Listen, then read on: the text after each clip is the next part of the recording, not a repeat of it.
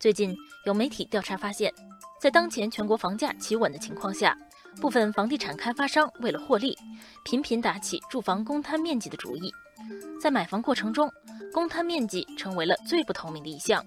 一些房地产商借机欺诈，公摊面积计算问题成为了业主与开发商的矛盾焦点。报道一出，引发网友热烈讨论。网友凉凉说：“买一百平方米得七十平方米，太常见了，说理都没地方说。”网友秋山说：“还有更夸张的，山东省高密市就曾经出现过一处名为‘贵宾首府’的楼盘。”多部门联合验收文件显示，公摊系数高达百分之五十二点三五，被称作史上最牛公摊面积。网友和风四溢现身说法道：“公摊计入精装修已经成了售楼潜规则。前两天我去一处楼盘咨询，工作人员非常明确地跟我说，每平方米均价六万到六万二，包含精装修费用，公摊部分也计入精装修收费。现在市面上基本都是这样操作的。”我就纳闷了，风景、管道井这些公共设施也要收取精装费吗？网友思源解释说，公摊纳入精装修计价，实际是开发商确定装修总价后倒推出的单价，但因购房合同多按建筑面积计价，所以看起来公摊部分也分担了装修费用。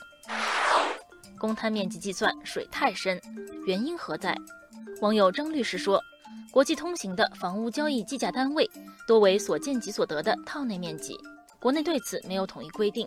实际操作中普遍采用建筑面积计价。时至今日都没有法律法规对公摊面积作出明确约束。网友巴比龙说：“事实上，作为国内房地产交易和收费重要依据的公摊系数这个术语，至今都没有在现行国家标准中出现过，没有关于公摊系数上下限的明确规定。”一些黑心开发商便将公摊面积任性做大，部分开发商甚至将独立使用的地下室、车棚、车库、为多幢楼服务的警卫室、作为人防工程的地下室等都计入公摊面积，但购房者往往在不知情的情况下被迫买单，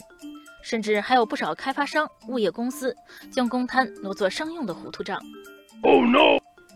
网友叶兰就说，现实中存在大量开发商、物业公司。私自将公摊设施卖出或租赁的情况，损伤了业主权益。开发商采用的一般做法是先将停车场、楼道等公共面积纳入公摊，由全体业主买单，再二次出售或出租广告位牟利。那么，该如何根除公摊问题引发的种种乱象呢？网友博雅认为，公摊问题由来已久，建议按照国际通行的管理方式，分步骤、分阶段逐步进行调整。要从制度上堵住现行法规漏洞，对公摊面积的设计和测量标准进行统一规范和细化，加强行业源头监管与审核，让公摊更透明。